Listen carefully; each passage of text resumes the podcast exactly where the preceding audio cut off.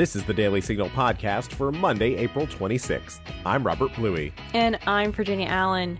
On today's show, Rob talks with former acting Attorney General Matthew Whitaker about a new legal coalition called America First Legal, which is challenging the radical agenda of the progressive left. We also read your letters to the editor and share a good news story about a father and daughter who have made a YouTube channel to empower kids with special needs. Before we get to today's show, we want to tell you about another great Heritage Foundation podcast called Heritage Explains. Heritage Explains episodes are quick and easy to listen to because hosts Michelle Cordero and Tim Doescher break down complex policy issues using stories, clips, and expert analysis.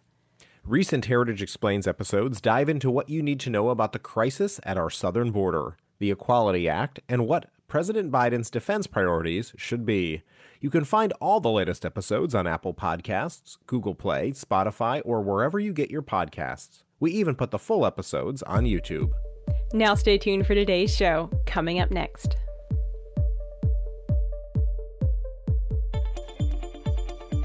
We are joined on the Daily Signal podcast today by Matthew Whitaker. He's the former acting U.S. Attorney General and now working with the group America First Legal. Matthew, it's great to have you on the show.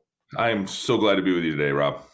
Well, can you begin by telling us about America First Legal? What's your mission and what do you want to accomplish? Yeah, America First Legal was formed by uh, several former Trump administration uh, high ranking officials including myself, uh, Mark Meadows, Stephen Miller, and, and uh, Russ Vought, and some others, to um, to really advance uh, and continue uh, the policies uh, through you know court action and, and legal proceedings uh, of the Trump administration. That you know a lot of it's going to be challenging the Biden administration's administrative overreach and unconstitutional actions, whether they be in the areas of immigration, uh, you know, guns, uh, DC statehood, and other things like that. We're going to be very active. You know, it's really going to be comparable to what you've seen uh, during the Trump administration, the ACLU and other legal groups uh, advancing.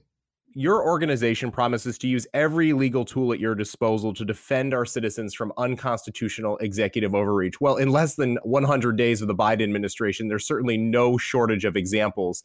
Where do you plan to begin? Well, I think you're going to see uh, as soon you know the next week us uh, jumping into kind of several important areas uh, of what the Biden administration is doing. I don't want to you know don't want to hide the lead here, but you know you're to I think you're going to see some exciting uh, efforts from our group. You're going to see us partnering with state attorney generals, uh, other public interest litigation groups uh, around the country to you know really challenge, uh, you know, some of the, what the Biden administration is doing, but there's so much more that they're planning to do. And uh, you know, one of the things that that happened during the Trump administration is the left was very effective in finding uh, venues, uh, whether they be in California or in a couple other states like New York, uh, to um, you know to frustrate uh, the president's agenda. And so I think you're going to see us use similar tactics and means to get around the country and uh, and really uh, you know the only difference between what, what what happened to the Trump administration and what we are going to do is we're actually going to have the law and the Constitution on our side and not just need a friendly venue. So I think it's going to you're going to see you're going to see the long term effects of our efforts are going to be um, are going to be great and they're going to help maintain the republic hopefully for another generation or two. Well, I'd like to talk about some of those policy issues in just a moment, but you bring up an important point there. The left has regularly turned to the courts to get their way, particularly during the Trump administration, and you were right in the middle of many of those legal fights. What can conservatives learn from them and emulate? Well, I think uh, some of the tactics that they employed were quite effective.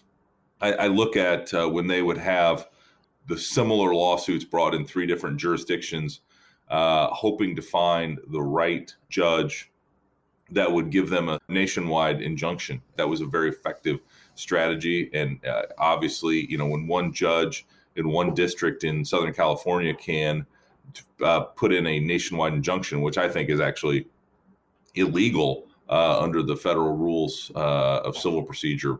But nonetheless, they they they got those uh, nationwide injunctions and and and obviously shut us down in, in many different fronts. You know, it was, it was like I said, we had we had litigation going on, especially in California, in the Ninth Circuit, and it's in uh, the Northern District and Southern District of California. But it was just, you know, we were we we had a whole you know dedicated team to trying to combat many of those lawsuits, and you know, I think, uh, and while what we were doing was has been uh, verified ultimately by the courts of appeal or the Supreme Court as legitimate and legal. I think you're what you're seeing Biden do uh, is completely illegal and unconstitutional. And I think that's you know that's we're gonna have to be patient, uh, pick our opportunities, and at the same time, you know, be very aggressive in uh, pursuing these cases some of those biggest legal fights came on the issue of immigration uh, during the Trump administration. It's certainly on the minds of many Americans today, given the border crisis that President Biden has created by dismantling so much of the Trump administration strategy. What can be done to restore the rule of law in that particular uh, case? Well, you know, it's, it's, a great question, and obviously the the challenge, the immigration, uh, you know, framework is broken. And as as I you know was was right in the middle of it for almost two years. What I saw is just a patchwork of court opinions, consent decrees, you know, and and and laws that that intertwine to just make an absolute mess where the effective and efficient administration of our immigration system was completely broken. And you know, I think what we bring at America First Legal is not only a, a keen understanding of how these things fit together, whether it be, you know, the public charge where you can't, you know, essentially be on welfare and, and, and come into our country. You have to be able to support yourself, you know, whether it be sort of some of the stuff that's happening with the children at the border or whether it comes to border wall construction. You know, all these areas, I think we, you know, we not only we have an expertise, but we have a knowledge of, of the regulatory scheme uh, that we advanced and the legality of it. You know, obviously, a lot of our stuff was vetted thoroughly by the Office of Legal Counsel in the Department of Justice, and and a lot of smart lawyers had already looked at it. So, you know, I think this is where you know, again, we're going to we're going to pick the right fights, but it's certainly immigration is a place uh, where this this administration is doing things that are not only illegal, but you know, but are but are really, quite frankly, ham-handed and not very intelligent. Yeah, certainly seemed to to lack a lot of common sense, uh, particularly given the strategy that was in place seemed to be working quite effectively, and uh, and it's just uh, become such a, a problem now. Uh, one of the other areas where I've seen Stephen Miller weigh in is the issue of Americans' Second Amendment rights. Uh, we've seen the Biden administration make some noise about this early on. How can we ensure that Americans still enjoy the constitutionally guaranteed right to bear arms?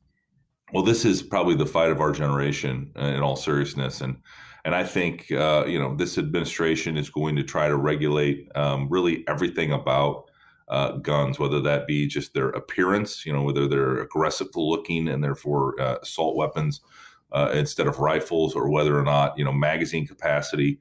They're going to regulate, uh, you know, sort of who can who can own them, how you can own them, and we've seen, you know, that the the Supreme Court I think is is fairly solid on Second Amendment issues. They, you know, every case that's finally made it to their to their desks, they've uh, you know they've they've made sure that the Second Amendment is alive and well.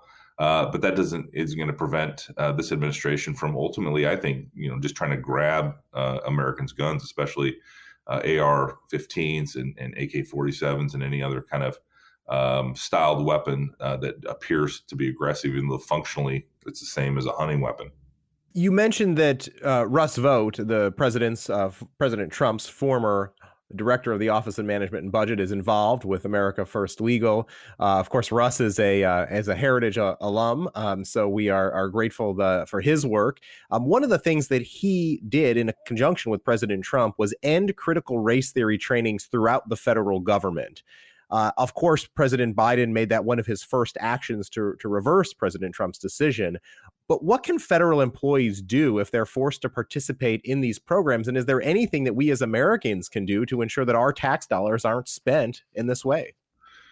Yeah, this is a uh, this is a, another area of uh, of the battlefield uh, that we're going to have to pursue because you know this this critical race theory, you know, essentially something that says that certain races uh, are superior to others. Uh, you know, I mean, we it is inconsistent with with American tradition and American law. And I think, you know, I think we have to continue to make sure that not only are our federal employees not subjected to this type of training and indoctrination, but ultimately that taxpayers aren't paying for. It. There's so many. You know, the federal government is is big, inefficient, and the last thing we need is is people, um, you know, wasting their time on you know academic theories uh, that really are inconsistent with the human experience. So you know, I, I think uh, you know this is something that we'll we'll find an opportunity to insert in and and, and uh, make sure that the American people are fully represented in that.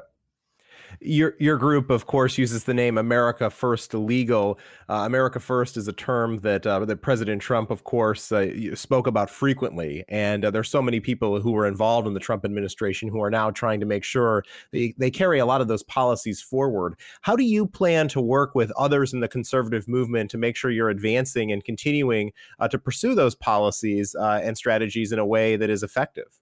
Yeah, well, we have those those those relationships, and there have been several groups uh, that have also been set up to, uh, you know, whether it's Ben Carson's group, whether it's uh, Brooke Rollins who ran uh, the um, Domestic Policy Council. You know, what Russ obviously has his own group uh, that's going to do some important policy work, and you know, obviously we're we're all um, uh, familiar with each other. We have great relationships, and you know, we're going to talk about these kind of things as to see how we can advance that America First agenda. You know, I think I think what the president, you know, the president uh, Trump really understood, uh, you know, where the American people were, and it's most importantly, where the American worker uh, could be benefited by better policies, whether they're trade, whether they're tax policies, whether you know whatever the whatever the area. This the president was laser focused on some of these key issues that that really would set America up to be successful, you know, for the next generation.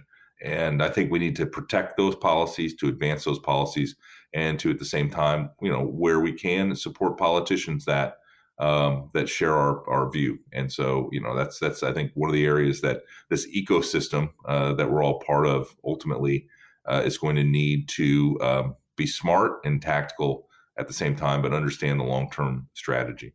Well, thank you for the work you you are doing. Uh, shifting gears a bit, you served as a former U.S. attorney for the Southern District of Iowa before becoming chief of staff to Attorney General Jeff Sessions and then acting Attorney General yourself. What are you most proud of accomplishing during your time in government? You know, I think I have always tried to work hand in hand with uh, state and local law enforcement, whether that's the police or the sheriff's deputies. Um, you know, to uh, to protect uh, the most vulnerable. And I, I, do believe that every child has a right to play in their front yard, uh, free with you know without fear of violence or violent crime affecting their lives. And so, you know, we need to continue to get the trigger pullers and the most violent, uh, you know, uh, aggressive people off, off of our streets and put them uh, behind bars for a long time. You know, and I, I think I, I'm proud of that. I'm proud of the work we did in the First Step Act. I think that was an important reset on some of our criminal justice uh, efforts and and and, and uh, incarceration policies. Uh, you know, I'm proud of also the um, the way with which we were able to navigate some of these challenges at the border. Um, you know, the Department of Justice has all the immigration judges. We were able to to change in many cases uh, some of the law so that so that some of these asy- asylum fraud uh, could be eliminated. So there were so many. We could talk about all the accomplishments uh, to probably all day. And you know, there's just there's so much we accomplished, and, and at the Department of Justice, we were always uh, at the at the had a front seat and a, and a and a clear view to that. But it was just an honor of a lifetime to serve in this administration. I have the utmost respect for my colleagues and also for the you know I just admire the president and what he was able to accomplish, and I and I want to continue that legacy. Well, certainly we've talked a lot about the courts and, and the impact and, and what you're planning to do with America First Legal. Uh, one of President Trump's most significant accomplishments was uh, the number of judicial appointments he was able to make in his in his term in office. How significant were they, in your opinion, and what will it mean for the next generation, really, um, when you have these legal battles going through district courts, appellate courts, and even the U.S. Supreme Court? Yeah, I think it's I think it's significant. You know, many of those folks that were appointed uh, to judgeships, I know personally. You know, they were at the Department of Justice or at the White House, or you know, otherwise I knew them through conservative legal circles.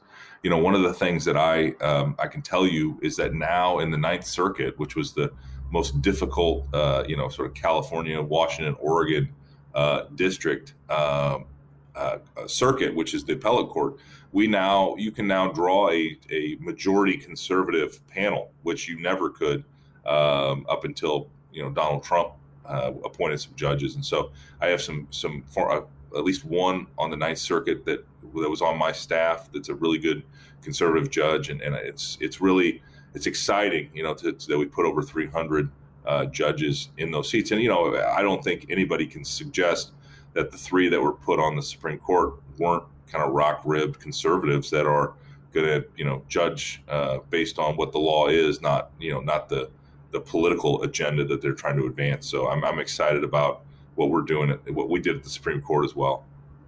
Well, and and finally, I have a sports question to ask you. You were an academic All American while playing tight end for the Iowa Hawkeyes. Uh, it certainly was a different time in sports uh, when when you were involved. Politics didn't seem to dominate every conversation, or you weren't getting uh, political alerts from ESPN.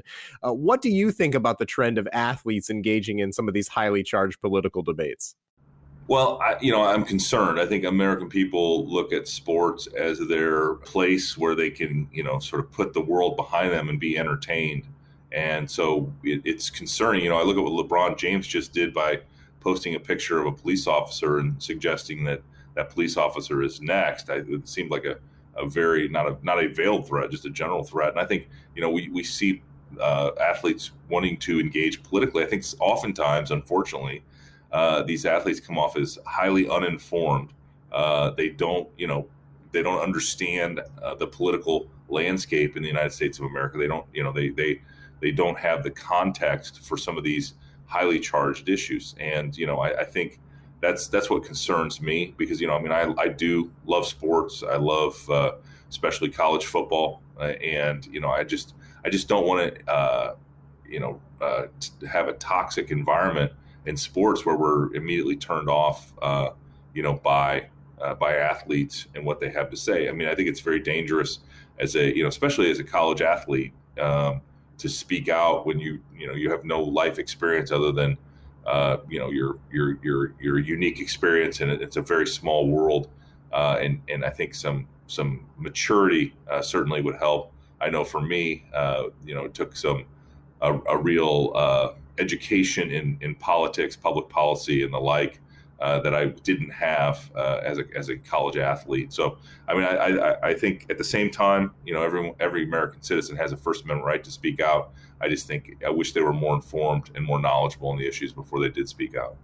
Well, I couldn't agree more. I think that it's so important uh, for that to happen, and I think you you made a great point there that Americans often turn to sports um, as a way to focus on something else other than politics, and I think that's that's why so many I think conservatives struggle with Major League Baseball's decision to make a very political move of moving the All Star game out of Atlanta, and uh, and and why you're seeing, at least in public opinion polls, uh, so many conservatives now saying that they're you know either going to boycott or tune out Major League Baseball, and and this move by by corporations or big entities like that to bow to the pressure from from the left is uh, is certainly a concern, and I think it's something that we all need to be aware of and uh, and push back on when we can. I totally agree. Uh, obviously, the situation with Major League Baseball has not aged well um, by taking the, you know that significant amount of of uh, economic development out of the city of Atlanta and moving it to the city of Denver. You know, really, there's no doubt that uh, it hurt minorities and it hurt um, you know people um, that would you know that would have benefited from that game there. And I think that you know obviously it politicized Major League Baseball when some of us just want to cheer for our home team. That's absolutely right. Well, Matthew, let's leave it there. Uh, again, the group is called America First Legal. Uh, appreciate the work that you and Stephen Miller and the entire team are doing there. Uh, we look forward to to keeping a close eye on it at the Daily Signal, and wish you all the best. Yep. Go to aflegal.org if you want to learn more. Thank you.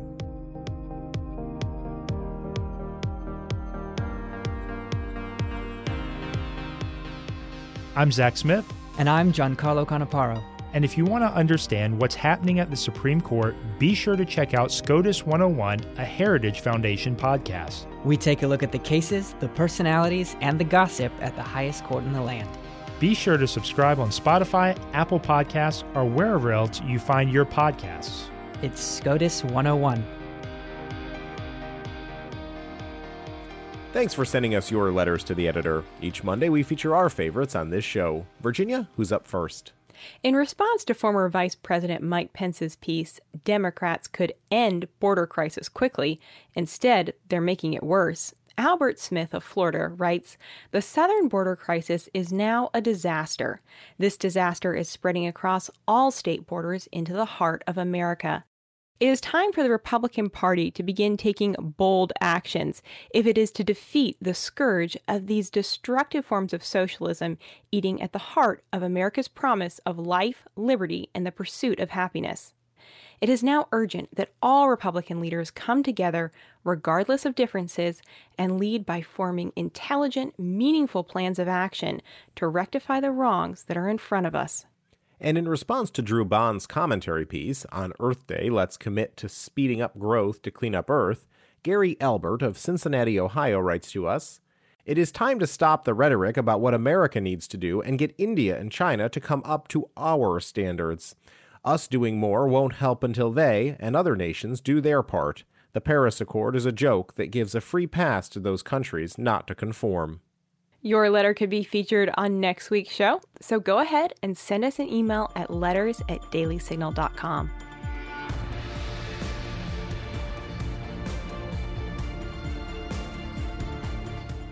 Never has it been more important for us to fight for America. Each day, we see the penalties of progressive policies across our nation. Our elections are under assault, our economic freedom is on the decline, and our culture is turning its back on the founding principles that have made us the freest, most prosperous nation in history. That's why the Heritage Foundation developed a plan to take on the left and take back our country.